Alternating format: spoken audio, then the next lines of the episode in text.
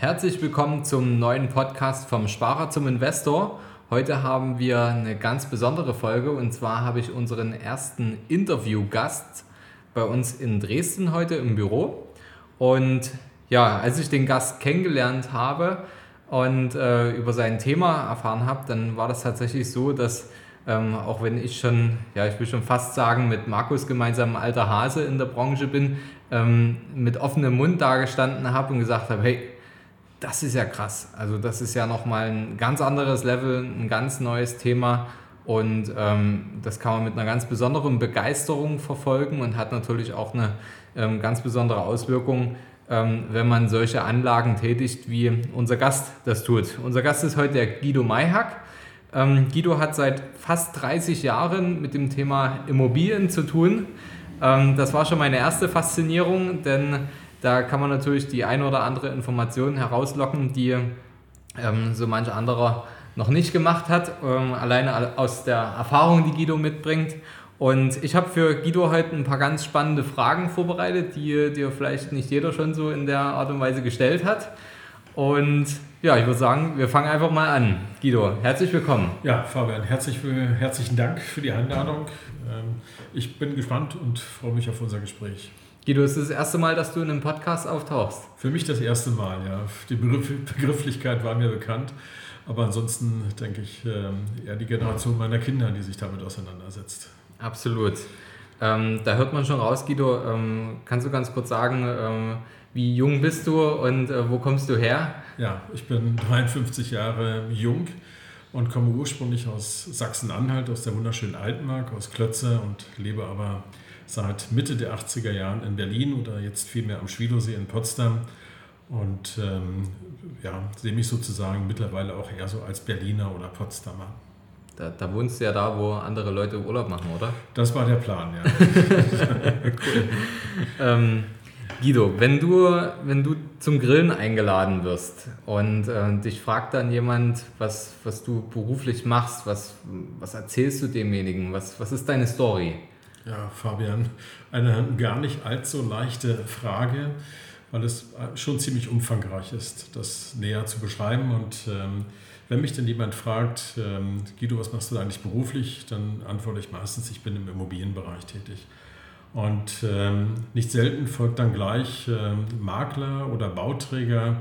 Und ich sage keines von beiden, äh, sondern eher das Bindeglied. Ähm, also weder der klassische Verkauf bis zum Notartermin, aber auch nicht äh, die Bauträgerschaft äh, im Sanierungs- äh, oder im Neubaubereich, sondern meine Aufgabe ist es, ähm, Leuten den Weg in die Immobilienbranche zu erleichtern als Investor ähm, und das halt nicht nur finanziert zu bekommen über Eigenmitteln oder Mieteinnahmen, sondern ihnen Wege aufzuzeigen, gesetzliche Möglichkeiten aufzuzeigen, ähm, einen Großteil ihrer zu leistenden Einkommensteuerlast mit für die Vermögensbildung letztendlich ähm, verwenden zu können. Und dann sind wir meistens auch schon sowas von im Thema, dass der Grillabend eine berufliche Richtung nimmt. Ja. Okay, also der Grillabend wird dann meistens schon zum ersten Beratungsgespräch. Ne? Ja, ich versuche es dann wirklich, äh, den Abend eher privat zu halten und ähm, äh, auf einen Termin im Büro oder äh, wirklich zu diesem Thema äh, dann stattfinden zu lassen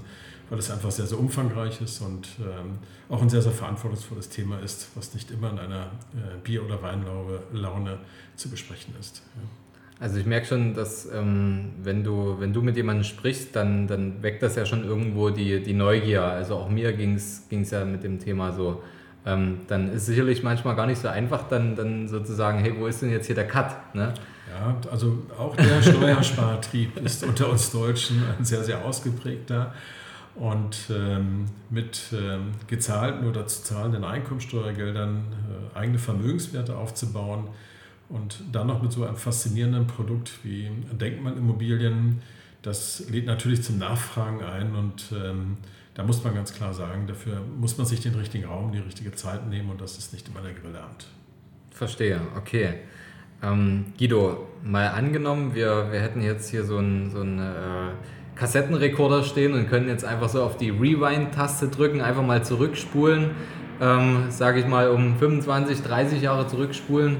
Guido, wie, wie ist das entstanden, dein, dein, dein beruflicher Weg? Wie bist du zu dem Thema gekommen? Also du wirst ja nicht ähm, da geboren sein und dann sagen oder nach der Schule rausgegangen sein und sagen, so Immobilien, das ist jetzt äh, mein Thema für die Zukunft. Nein, so einfach und so klar war das nicht, aber ähm, was, ähm, glaube ich, von Anfang an ähm, recht bewusst ähm, mir war und im Raume stand, war die Faszination äh, mit der Arbeit mit Menschen, äh, beratend tätig zu sein und in einem Bereich beratend tätig zu sein, wo ich sage jetzt mal nicht die breite Masse beratend äh, tätig ist, sondern eher so der, der Troubleshooter, der Problemlöser für, für besondere Aufgaben zu sein. Und da unser, unsere Steuergesetzgebung nicht die einfachste ist, wie sich ja herumgesprochen hat, und der Staat relativ wenig dafür tut, äh, steuerliche Vergünstigen wirklich, äh, Vergünstigungen wirklich zu propagieren und ähm, bekannt zu machen, ähm, war das natürlich relativ schnell dann klar für mich, dass es sehr, sehr faszinierend ist und dass ich in diesem Bereich tätig sein möchte. Und ähm, kombiniert mit diesem wunderbaren Produkt Immobilien kann sich eine berufliche Faszination dann auch über solch einen langen Zeitraum ähm, recht, recht hochhalten. Also es fällt nicht schwer, ähm, jeden Tag auch ähm, über acht Stunden hinaus diese Arbeit zu verrichten. Wie, wie lange bist du jetzt schon genau in dem, in dem Bereich tätig? Na, wie viele äh, meines Jahrgangs haben sich äh, nach der Wende, dann Anfang der 90er Jahre, äh, einfach ähm, die Uhren nochmal auf Null gestellt und hat man sich nochmal neu ausjustiert und neu ausgerichtet und mhm. ähm, ähm, beratende Tätigkeit gab es ja in der Vorwendezeit relativ äh, wenige Möglichkeiten. Und so habe ich ähm, ähm, im Prinzip seit 1991 mein Gewerbe angemeldet und äh, mich dann dementsprechend weitergebildet und äh, qualifiziert und war dann auch zwei Jahre später relativ schnell im Hauptbereich der Immobilienberatung als Kapitalanlage und das ist jetzt natürlich über viele Jahre und auch viele Veränderungen in der Immobilienfinanzierungs-, aber vor allen Dingen auch in der steuerlichen Gesetzgebung gewachsen und ähm, hat sich flexibel mitentwickelt. Ja. Hm, verstehe. Guido, wenn du jetzt über das Thema Denkmalimmobilie sprichst, ähm, du sagst ja, dass, dass da ist man dann schon eher so ein Troubleshooter und es ist doch was Besonderes. Wer, wer oder welche Kunden, wer, wer ist deine Zielgruppe? Also an wen richtet sich das Ganze? Für wen ist das besonders interessant? Ja, Fabian, das ist ganz, ganz unterschiedlich, die Motivationslage der, der einzelnen Kunden. Ähm, ähm, ich sage immer, wer Steuern sparen will, muss vorher erstmal Steuern zahlen und äh, so richtet es sich natürlich vordergründig äh, von der von dem kaufmännischen Ansatz her natürlich an Leute, die nach Möglichkeit im oberen Bereich äh, der Steuerbelastung sind. Also das ist ja heute leider äh, gar nicht mehr so schwer, äh, Spitzensteuersatzbelastung zu erreichen. Wenn heute ein Assistenzarzt nach dem Studium anfängt im Krankenhaus mit Verdiensten, ist er vielleicht ruckzuck bei 55.000, 50.000 Euro zu versteuerndem Jahreseinkommen.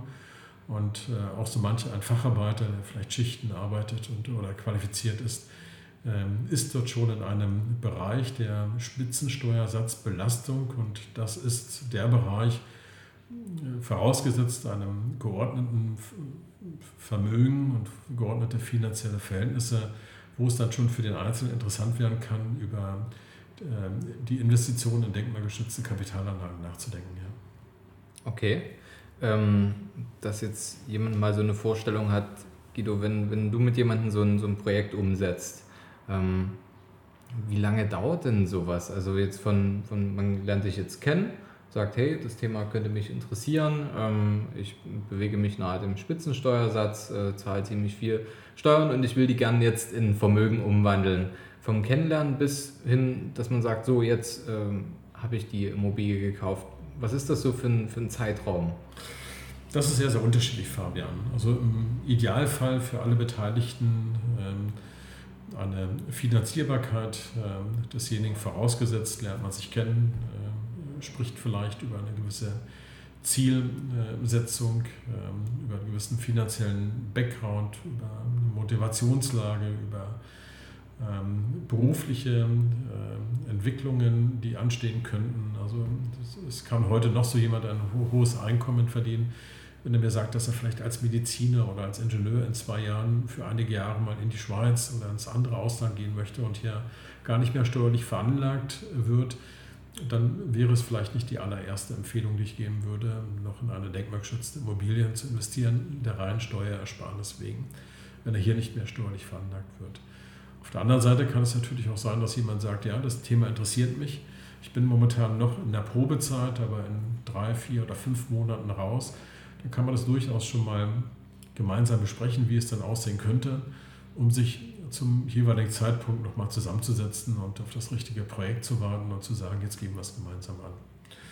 Es sind alle Ausgangsbedingungen ideal, lernt man sich vielleicht kennen, ähm, unterhält sich über äh, erstmal ein paar grundsätzliche Sachen, klärt einen finanziellen Background, auch das ab, was sich jeder selber so finanziell vielleicht zutraut, ähm, an monatliche Belastung, an Kreditvolumen, an bestimmten auch familiäre Entwicklung, sind nochmal Kinder geplant, vielleicht nochmal ein Studium oder sonstiges, das müsste abgeklärt werden. Und wenn alle diese Punkte ja, positiv beantwortet werden, dann kann man sich auch, wenn das äh, eine Woche später wieder zusammensetzen und äh, das schon mal rein rechnerisch durchgehen, vielleicht ein Projekt äh, äh vorstellen und ein paar Tage später äh, sich das Projekt anschauen, Referenzen des jeweiligen Initiators in nächster Nähe anschauen, Finanzierbarkeit prüfen, nochmal eine Nacht drüber schlafen und dann ist es nicht selten der Fall, dass man vielleicht schon vier, fünf, sechs Wochen später beim Notar sitzt, wenn alles äh, optimal läuft. Warum lange warten und sich die Chance entgehen lassen, wenn alle Ausgangsvoraussetzungen äh, wirklich gegeben sind? das wäre so der optimale Fall. Es kann aber auch genauso gut sein, dass man sagt, hm, momentan kein jeweiliges Objekt in der richtigen Größe vorhanden. Ähm, ich lege dich bei mir auf dem Stapel derer, die darauf warten, angerufen zu werden. Und sobald das neue Projekt kommt und die ideale Wohnung für dich dabei ist, kontaktiere ich dich im Vorfeld, dass wir gleich zu Beginn des Projektes mit dabei sind. Mhm. Und die, wenn man jetzt, man muss ja diese Immobilie, so wie ich es verstanden habe, damit man die Steuervorteile genießen kann, ähm, muss man ja vor Beginn der Sanierung kaufen, richtig? Richtig. Also um vorweg zu sagen, es handelt sich hier um keine Spekulationsobjekte oder um keine Heuschreckenobjekte oder sonstiges. Wir erfüllen jeder Einzelne, der an der Umsetzung solch eines Projektes beteiligt ist. Dort lösen wir ein gesellschaftliches Problem. Wir haben in unseren Städten und Kommunen viele Bauten, die durch die Kommunen aus gutem Grund und durch die einzelnen Denkmalämter unter Denkmalschutz gestellt werden, weil sie einfach für unsere Gesellschaft kulturhistorisch oder aus anderen Gründen erhaltenswert sind, aber die Gebäude oftmals in einem so maroden Zustand sind, dass weder die öffentliche Hand noch Privatinvestoren ohne Anreize diese sanieren könnten und wieder in eine Bewirtschaftung bringen können. Häufig sind es ja auch Gebäude, die heute in ihrer Form so gar nicht mehr als, als Kasernenanlagen oder alte Krankenhäuser etc. nutzbar zu machen sind, ohne einen immensen Sanierungsaufwand. Und dieser immense Sanierungsaufwand, der dann in allererster Linie durch private Investoren getragen wird für die Wiederherstellung der Nutzbarkeit dieses Gebäudes, wird dann begünstigt durch den Gesetzgeber durch hohe Abschreibungsmöglichkeiten. So hohe Abschreibungsmöglichkeiten, wie wir sie so komprimiert in keinem anderen legalen Steuermodell mehr vorfinden. Und das bedeutet, dass aus dem Blickwinkel des Gesetzgebers jeder Einzelne für die Sanierung dieses Gebäudes verantwortlich ist. Und das ist er halt eben nicht, wenn er einsteigt, nachdem vielleicht schon die Hälfte des Gebäudes saniert wurde oder das Gebäude abgeschlossen wurde.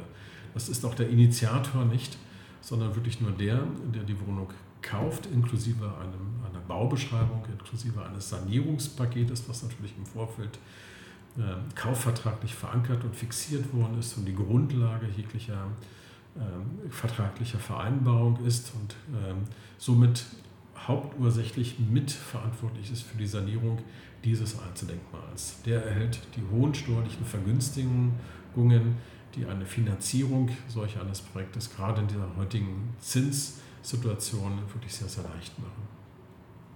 Jetzt sagst du ja, derjenige, der Käufer oder der Investor ist dafür verantwortlich. Das klingt ja, klingt ja jetzt nach einer Menge Arbeit, wo vielleicht der eine oder andere sagen würde, hey, oh, ich bin in meinem, in meinem Job bin ich so ausgelastet und habe gar keine Zeit, mich da nebenbei noch zu kümmern.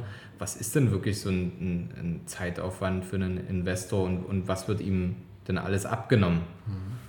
Genau das versuchen wir natürlich im, im Vorfeld oder in der Gesamtkonstruktion dieser äh, Anlage zu vermeiden, dass jetzt der Einzelne, der oftmals schon mächtig überfordert ist, wenn er sich vielleicht ein ganz normales Einfamilienhaus bauen müsste, äh, auch da kann ja ähm, nicht auf Profis ähm, äh, zurückgegriffen schon sehr viel schiefgehen. Wenn wir jetzt noch Absprachen nicht nur mit dem Bauamt, sondern mit dem Denkmalschutzamt und einen unvorhersehbaren Sanierungsaufwand dem Einzelnen sozusagen zutrauen würden, das hat sicherlich keine großen äh, Erfolgsaussichten.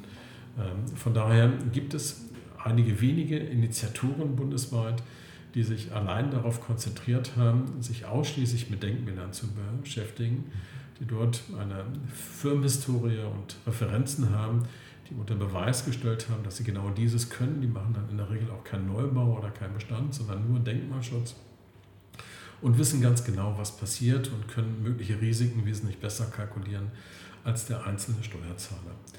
In diesem Zusammenhang wirkt dann dem einzelnen Investor natürlich versucht, so viel wie möglich abzunehmen und ein Full-Service-Paket zu bieten, sodass er sich natürlich im Vorfeld ausreichend Gelegenheit und Zeit nehmen sollte, mit dem eigentlichen neuen Projekt, mit Standort, mit seiner Finanzierung etc. zu beschäftigen oder gut beraten zu lassen nach dem Notartermin beginnt dann aber jedoch die Aufgabe des jeweiligen Betreuers und des Bauträgers, ähm, was die Sanierung betrifft, was die Überwachung des, des Baufortschrittes anbetrifft, bis hin zur Bauabnahme, Verwaltung, Vermietung, ähm, ähm, Einholen der steuerlichen Voraussetzungen, 7H, 7I-Bescheinigung, würde ich da nur als Stichwort nennen, damit auch das Maximum aus, der, aus den steuerlichen Anreizen herausgeholt werden äh, können und das Ergebnis äh, möglichst noch positiver aussieht, als man es mal berechnet hat für den jeweiligen einzelnen Investor.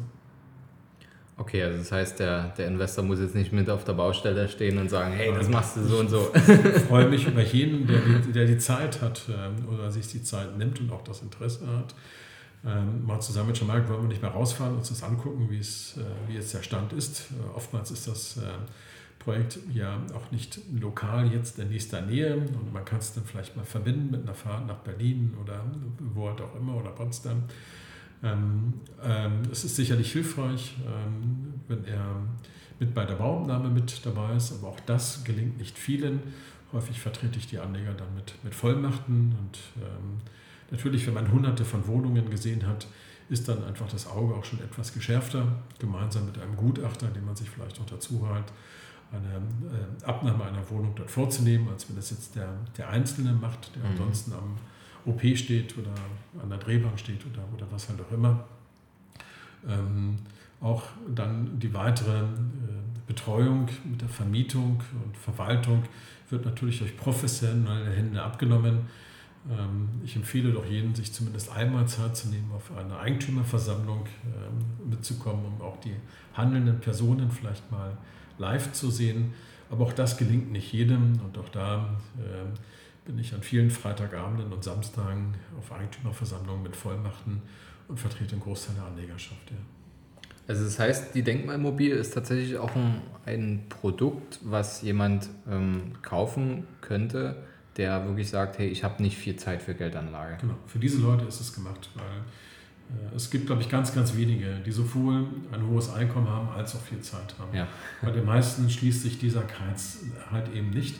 Entweder wollen sie sich nicht die Zeit nehmen, weil sie total engagiert ihren Büro, Beruf ausüben oder sich anderweitig engagieren und ähm, oder sie müssen wirklich äh, äh, extrem malochen, um das mal so wirklich zu, hm. deutlich zu sagen, damit sie halt genau in diesem Spitzensteuersatzbereich kommen und haben gar nicht die Zeit oder wollen sich die wenige freie Zeit, die sie haben, wirklich für Familie, Freunde und äh, Kinder nehmen. Und äh, da ist einfach eine gute Beratung und eine gute Betreuung an dieser Sache sehr, sehr hilfreich. Absolut, das, da, da schließt sich der Kreis. Ne? Also ähm, wer viel Geld verdient, der arbeitet in der Regel auch sehr viel. Ich meine, sicher gibt es da auch den einen oder anderen, der sich unternehmerisch so aufgestellt hat und sagt, hey, ich habe jetzt die Freiheiten und trotzdem den entsprechenden Verdienst. Aber ähm, eventuell liegt ja auch da der Fokus auf, ich will meine Freizeit bewahren, als mich jetzt mit meinen gekauften Immobilien zu beschäftigen, geschweige denn die zu vermieten, zu überwachen und so weiter. Genau, Fabian. Und dann ist es ja auch so, dass wenn jemand das vielleicht ein oder zweimal macht und äh, mhm. dran schnuppert und auch die, die Restskepsis, die vielleicht immer noch äh, bestehen bleibt zu einem gewissen Prozentsatz, äh, funktioniert das wirklich alles so gut. Wenn die dann also wirklich äh, restlos beseitigt ist und eine, eine pure Begeisterung äh, umschlägt, dann muss man den einen oder anderen bremsen und der eine oder andere hat vielleicht auch die finanziellen Möglichkeiten, dass er das ein drittes, viertes oder fünftes Mal macht. Und dann ist es einfach auch zeitlich gar nicht mehr zu managen, sich um alles äh, selber zu kümmern, selbst wenn man es gerne möchte. Hm. Eine andere Frage, Guido, wenn wir jetzt ähm, nochmal das Thema Steuern aufgreifen. Du sagtest vorhin, dass es schon wirklich erhebliche Vorteile, Fördermöglichkeiten und, und Steuervorteile bei einer Denkmalimmobilie gibt.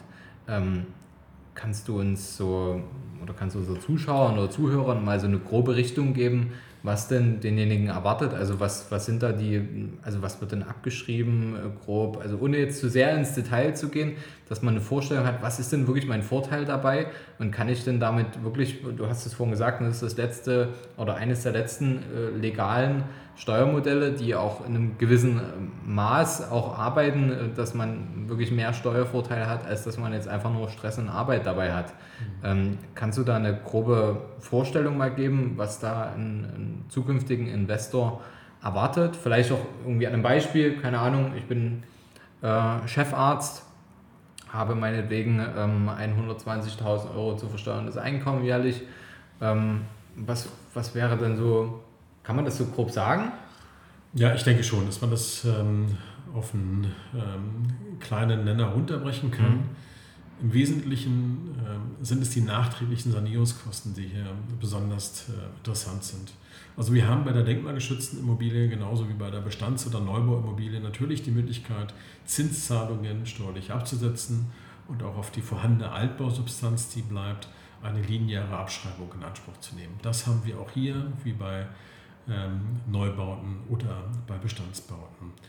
Bei den Einzeldenkmälern kommt jedoch hinzu, dass wir alle Sanierungskosten, die nachträglich notwendig wären zur Erhalt des Denkmals, komplett über einen Zeitraum von zwölf Jahren zu 100 Prozent steuerlich abzuschreiben. Und da, Fabian, musst du dir so vorstellen, dass ja oftmals die Gebäude in einem sehr, sehr maroden Zustand sind oder selbst wenn sie gut erhalten sind, ja durchaus die Zielsetzung besteht, ein nahezu neuwertiges Gebäude in alter Hülle zu erstellen.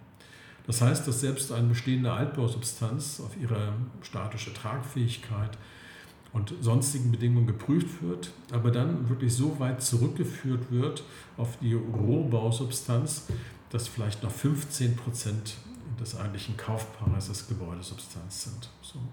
Und wenn wir dann vielleicht noch 10% Grundstücksanteil haben, dann heißt es, dass wir 75% des Kaufpreises an nachträglichen Sanierungskosten haben, die notwendig sind für die Wiederherstellung des Denkmals. Und genau um diese 75% geht es, die dann über einen Zeitraum, erstmals ab dem Jahr der steuerlichen, der, der, der Bezugsfertigkeit, dann über einen Zeitraum von 12 Jahren zu 100% steuerlich abschreibungsfähig sind. Und bei deinem skizzierten Beispiel, und da ist es jetzt eigentlich egal, ob der Chef als 120 oder, oder 70 oder 80.000 Euro verdient, wenn er, wenn er ledig ist, ähm, bedeutet das in etwa, dass wir über diesen Zeitraum zwölf Jahre ca. 30 Prozent des Immobilienkaufpreises alleine über diese steuerliche Vergünstigung ähm, zurückbekommen über die Einkommensteuererstattung und natürlich als kluge Kaufleute diese nicht konsumieren, sondern reinvestieren in die Tilgung dieser Wohnung. So. Und anders als beim Neubau oder im Bestandsbereich könnte man das gleichsetzen jährlich wie eine zweite Miete. Also du mhm. hältst eine Miete vom, von deinem Mieter, der die Wohnung bewohnt und erhältst gleichzeitig, ich bezeichne jetzt einmal diese Steuerrückführung als zweite Miete vom Finanzamt, die natürlich dann die Finanzierung und vor allem auch die Entschuldung der Wohnung und die Bildung von Vermögen sehr viel erleichtert und in einem sehr viel komprimierteren Zeitraum von zwölf Jahren doch ganz, ganz andere Vermögenswerte wachsen lässt durch die Tilgung der, der Wohnung, als das vielleicht bei vergleichbaren Immobilien im Bestands- oder Neubaubereich möglich ist. Also ich merke schon, eine, eine richtige Zahl wirst du jetzt noch nicht rausrücken, ne? nicht, dass, dass naja, du darauf festgenagelt wirst. 30 Prozent, ähm, das, also können wir ja, machen wir es einfach, eine Wohnung für 300.000 ja. kann durchaus ähm, äh, Steuervergünstigung über zwölf Jahren von 100.000 Euro produzieren. Hm. Ja? Und äh, häufig gelingt es uns, ähm, äh, nicht weil wir bei dem einen Objekt wollen und bei dem anderen nicht, sondern weil einfach die bautechnischen Voraussetzungen nicht mhm. immer so sind, dass wir es mit einbinden können. Auch besonders hochwertige energetische Sanierungen mit, mit äh, einzubinden. Ähm, und dann kommt sozusagen nochmal eine zweite Säule der Erstattung ins Spiel und das ist eine Förderung über die Kreditanstalt für Wiederaufbau, für besonders energieeffizientes Sanieren bei Denkmälern. Und da mhm. ist ähm, häufig so, dass nicht nur ein Teil des Finanzierungsvolumens zu besonders attraktiven Zinskonditionen zur Verfügung gestellt wird, sondern auch da der Gesetzgeber nochmal äh, einen wirklich attraktiven Happen für den Anleger bereithält und die Kreditanstalt für Wiederaufbau dann einen Teil des Darlehens sozusagen als Tilgungszuschuss erletzt, ja, dass also mitunter nur 80 Prozent eines Darlehens zurückgeführt werden müssen und vielleicht 20 Prozent als als Sondertilgung mit eingehen können. Ja, aber das Thema ist so individuell und so komplex, mhm. dass wir das, glaube ich, ähm, bis hinterm Komma äh, auch in diesem Podcast nicht schaffen äh, zu klären. Absolut. Also ich denke, dass ähm, auch allen unseren Zuhörern bewusst ist, dass das jetzt nur ein plakatives Beispiel war und da, da nagelt uns ja jetzt hier keiner drauf fest, aber das nochmal so eine, erkennst, ja. eine, eine, grobe Richtung zumindest, ähm, um zu erkennen, okay, wo, wo bewegt man sich denn da? Ähm, eine andere Frage noch zum Thema ähm, Vorteile eines Denkmalimmobilienkaufs. Jetzt sind ja auf der einen Seite die, die rationellen Vorteile, die wir jetzt gerade besprochen haben, ähm, zum Thema, ja, dass es sich sehr, sehr, sehr gut rechnet. Eigentlich, wenn man es mal grob beschreibt, ist es ja wie, ein, wie wenn du ähm, ins Sparschwein 1000 Euro reinsteckst jeden Monat und 500 ähm, Euro davon zahlt der Mieter und die anderen 500 Euro kommen nochmal ähm, vom Finanzamt zurück. Ist mal ganz plakativ gesagt. Ne? So, so, so kann es im optimalsten Fall laufen. ja, also das ist, ähm, vielleicht muss man halt am Anfang nur das Sparschwein kaufen. Ne? Ähm, aber was sind, was sind noch andere Vorteile von einem Denkmal, die vielleicht nicht so rational sind? Weil das, was ich jetzt so kennengelernt habe, ähm, vielleicht können wir ja auch, ich weiß nicht, Guido, ob du das eine oder andere ähm, Beispielfoto mal oder Vergleichsfoto zur Verfügung stellen darfst oder kannst, ähm, was wir vielleicht nochmal mit in die, in die äh, Shownotes nochmal mit reinhängen kann. Was, ist denn, was ist denn der andere Vorteil noch beim Denkmal, außer dass es rechnerisch total toll ist? Okay.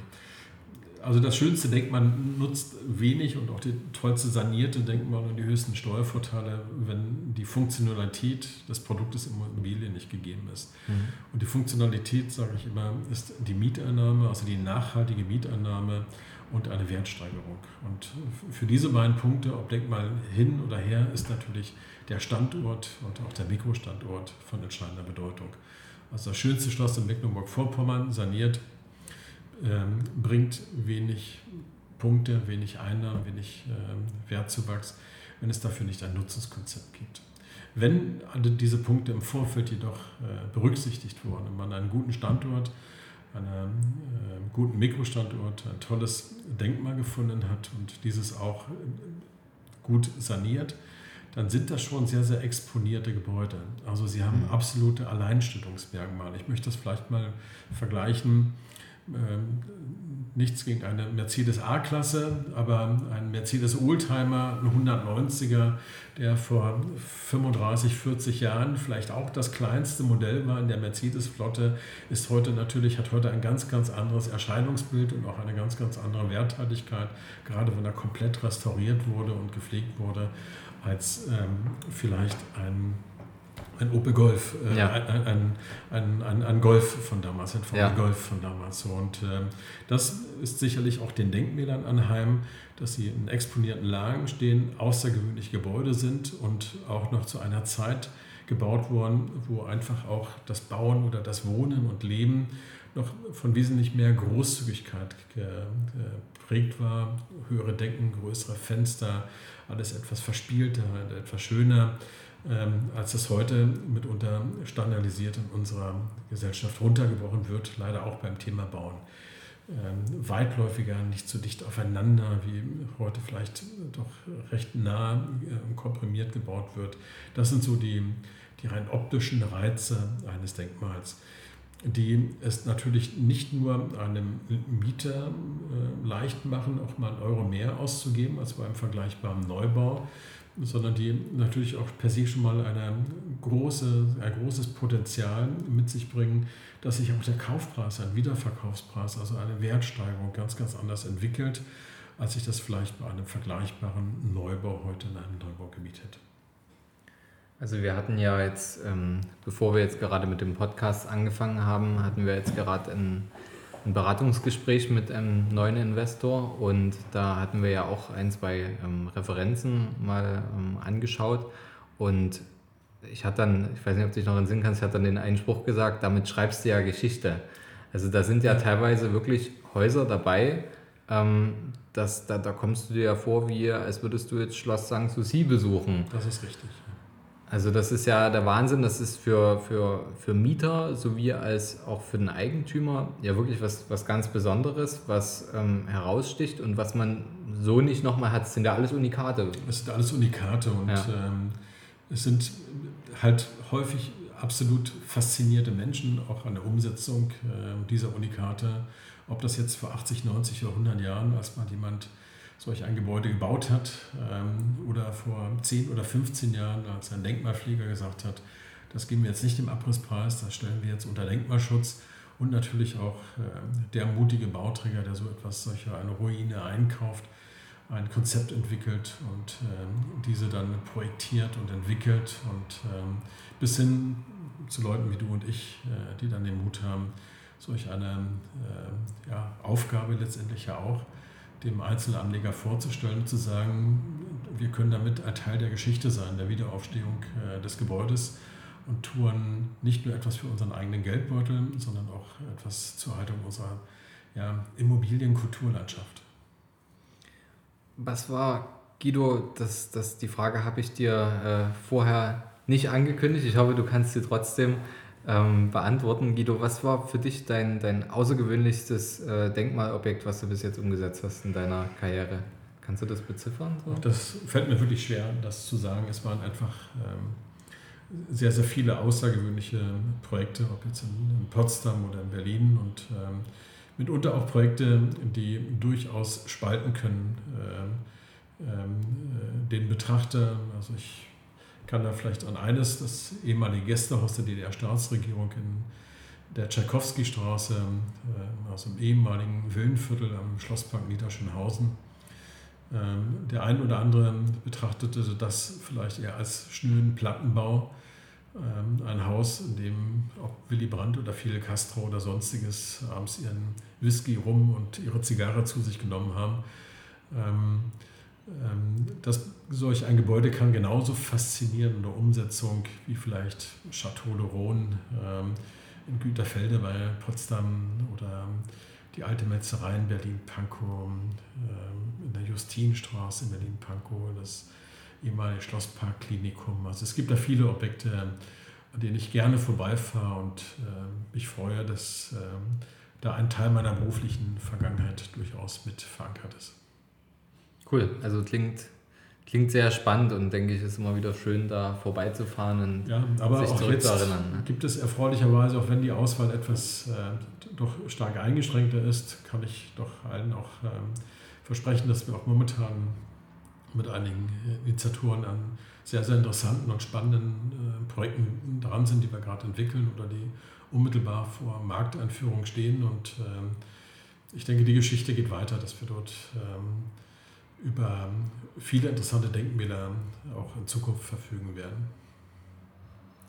Jetzt wird ja wahrscheinlich der ein oder andere, für den das interessant ist, ähm, sich fragen, hey, okay, wie komme ich jetzt an, an sowas ran? Und jetzt wird sicherlich auch der ein oder andere, der sagt, hey, ich habe noch nicht so viel Einkommen, aber ich arbeite darauf hin oder Ähm, vielleicht kennt man auch jemanden, äh, keine Ahnung, erzählt das bei Freunden, Bekannten oder idealerweise schickt den Podcast dem, dem Arbeitskollegen weiter oder dem Vorgesetzten. Und ähm, es ist ja immer nicht so einfach, wenn man jetzt in so einem Podcast reinhört und sich mit dem Thema beschäftigt und ist dann begeistert und steht dann vielleicht mit äh, offenen Augen und offenem Mund, so wie ich damals, als ich das Thema kennengelernt habe, da.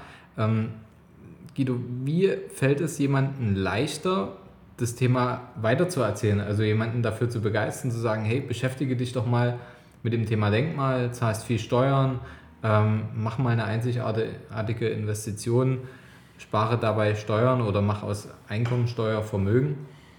Wie, wie kann man das jemandem näher bringen? Das ist eine schwierige Frage, äh, Fabian. Ähm, ich denke, dass ähm, hier wirklich der Kontakt zu einem äh, professionellen Berater gesucht werden, werden müsste als allererstes.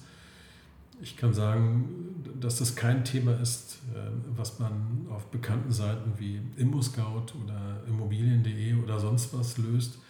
Die, die guten Projekte werden nicht annonciert, die werden auch nicht beworben, die werden an einige handverlesene äh, Berater dort weitergegeben, mit denen die Initiatoren dort schon lange zusammenarbeiten. Ich möchte jetzt gar nicht sagen, dass alles, was beworben wird und vielleicht medial äh, kundgegeben wird, dass das deswegen nicht, nicht sehr viel besser ist, aber es ist schon mal außergewöhnlich, wie man diesen, diesen Weg gehen muss. Also ich würde dort jedem empfehlen, sich vielleicht an dich oder an deine Kollegen zu wenden und dann Kontakt herzustellen zu professionellen Beratern in diesem Bereich.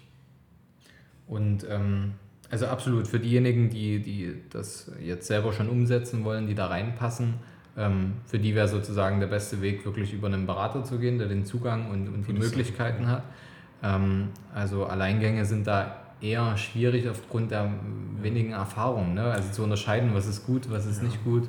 Der wenigen Erfahrung und ich sage jetzt mal auch der, der Sparkassenberater, der sicherlich hoch ambitioniert ist, seinen Job gut zu machen, ist oftmals so weit von der eigentlichen Baustelle, sage ich jetzt mal, vom eigentlichen Objekt mhm. entfernt, dass es ihm gar nicht möglich ist, nur anhand eines Exposés, was er äh, dort vielleicht in die Filiale gelegt bekommt, äh, seitens der Unternehmensleitung, dort eine hundertprozentige Beratung zu bieten und zu entscheiden, ist das jetzt das richtige Produkt für meinen, für meinen Kunden und ist er möglicherweise auch noch aus der Perspektive des, des, des Bankkunden noch mein Ansprechpartner, wenn das Objekt in zwei Jahren fertiggestellt ist und äh, in die Vermietung gehen soll oder an wen wende ich mich da. Ähm, ja, von daher würde ich dort schon äh, mich vordergründig versuchen, an professionelle Berater zu wenden, die sich ausschließlich mit, mit dem Thema beschäftigen.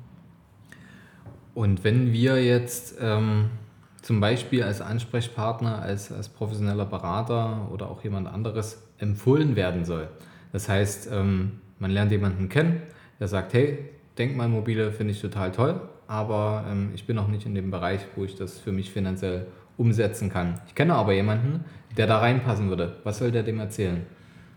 Dass wir eine, eine Lösung für sein steuerliches Problem anbieten oder für andere Probleme. Letztendlich sind wir mit diesem außergewöhnlichen Produkt, ähm, die Erde dreht sich ja dann nicht um uns oder nicht um die Immobilie, sondern entscheidend ist ja die Motivationslage und die Lösung des Problems oder des Ansatzes des jeweiligen Steuerzahlers oder, oder Kunden, wie du jetzt sagst. Mhm. Und ähm, ich denke, wenn, wenn das transportiert werden, werden kann, dass du, deine Kollegen oder ich ähm, einen Teil seiner Probleme auf sehr, sehr professionelle Art und Weise mit einem hochkomplizierten, aber doch sehr, sehr professionell umgesetzten Produkt lösen können, dann ist das die richtige Strategie. Wie kommt jetzt jemand, der sagt, ähm, ich will damit starten? Wie kommt jetzt jemand mit, mit dir bzw. mit uns in Kontakt? Was ist der sinnvollste Weg? Ist das ähm, immer über ein persönliches Treffen sinnvoll oder ähm, sagst du, hey, mir reicht es auch, wenn man miteinander telefoniert, mailt? Was ist für, für, diese, für diese Art der Beratung deiner Meinung nach der, der beste Weg? Natürlich reicht es anfangs aus, wenn man sich vielleicht auch räumlich mit der räumlichen Distanz begründet ähm, äh, miteinander telefoniert oder mailt, äh, erste äh, Erfahrungen oder Meinungen oder auszutauschen zu dem Thema. Letztendlich kommt man, glaube ich, aber nicht drum hin, ähm, einen persönlichen Kontakt zu suchen und ähm, sich ähm, da auch, ich will mal sagen, so ein bisschen aneinander zu binden. ähm, wenn man dieses Thema umsetzen möchte. Also ich bin nahezu täglich äh, bundesweit unterwegs und ähm, betreue äh, Mandanten aus den unterschiedlichsten Bereichen, Kultur, Leistungssport, aber auch sehr, sehr viele Mediziner oder ITler. Und da ist es ganz normal, dass jemand, der heute vielleicht in Berlin wohnt, ähm, ähm, auch mal wieder nach Köln zieht oder, oder nach Oeding oder wo halt auch immer und dass ich dort auch zu Hause besuche oder mal nach Heidelberg fahre. Das, das gehört dazu und dieser Kontakt wird natürlich gepflegt. Cool, okay. Also, wenn jemand den Guido kontaktieren möchte, wir stellen auch die ähm, E-Mail-Adresse zur Verfügung, worüber ihr ähm, ihn erreichen wird, werdet, beziehungsweise ähm, wir würden dann die Nachricht halt einfach ähm, weiterleiten, gerade wenn jetzt Fragen zum Podcast entstanden sind. Vielleicht, ich weiß nicht, Guido, bist du eventuell nochmal offen für, wenn jetzt Fragen entstehen zum Podcast, dann nochmal eine weitere führende Runde zu machen? Aber sehr gerne. Ich komme ja. gerne nach Dresden und das können wir gerne machen. Und ähm, auch die ähm, angesprochenen äh, Bilder oder Referenzen stelle ich euch natürlich gerne zur Verfügung von einigen Wecken. Schön, das stellen wir dann alles in die, in die Show Notes. Ähm, ich denke, heute haben wir das Thema erstmal ähm, ganz grob angerissen. Ähm, es ist mega interessant. Vielen Dank auch für die, für die vielen Informationen, Guido. Ähm, auch wenn wir heute erstmal nur an der Oberfläche waren, aber ich denke, wir werden da nochmal ein ganzes Stück weiter reingehen und für diejenigen, die es jetzt unter den Nägeln brennt, ähm, da wird sicherlich bald das äh, E-Mail-Postfach schon alarmiert sein und äh, die Fragen warten schon auf die Beantwortung. Darum kümmern wir uns natürlich. Und ja, Guido, vielen, vielen Dank für deine Zeit. Fabian, vielen Dank. War sehr angenehmes Gespräch. Ich genieße die Zeit noch in Dresden heute. Genau, wünsche noch einen ganz, ganz tollen Tag hier in unserer schönen Stadt und ähm, ja, allen unseren Zuhörern jetzt viel Spaß beim Mailschreiben. Schickt uns eure Fragen zum Thema und ähm, vergesst natürlich nicht, unseren Kanal zu abonnieren. 5-Sterne-Bewertung, wenn euch die Folge gefallen hat. Und äh, wenn ihr jemanden kennt, wo ihr sagt, hey, das sollte derjenige unbedingt mal gehört haben, mit dem ihr auch euer Interesse und euren Drive zu dem Thema teilen könnt, dann ähm, kopiert einfach den Link der Folge und schickt ihn rüber per WhatsApp, per E-Mail, per Facebook. Und wir stehen euch zur Verfügung für alle eure Fragen. In diesem Sinne, bis zum nächsten Mal. Euer Fabian und euer Guido. Bis bald. Ciao, ciao. Schön, dass ihr dabei wart. Wenn euch das gefallen hat, was ihr heute gehört habt, naja, vielleicht kennt ihr ja das Bild mit dem Eisberg. Genau, das war nämlich nur die Spitze des Ganzen.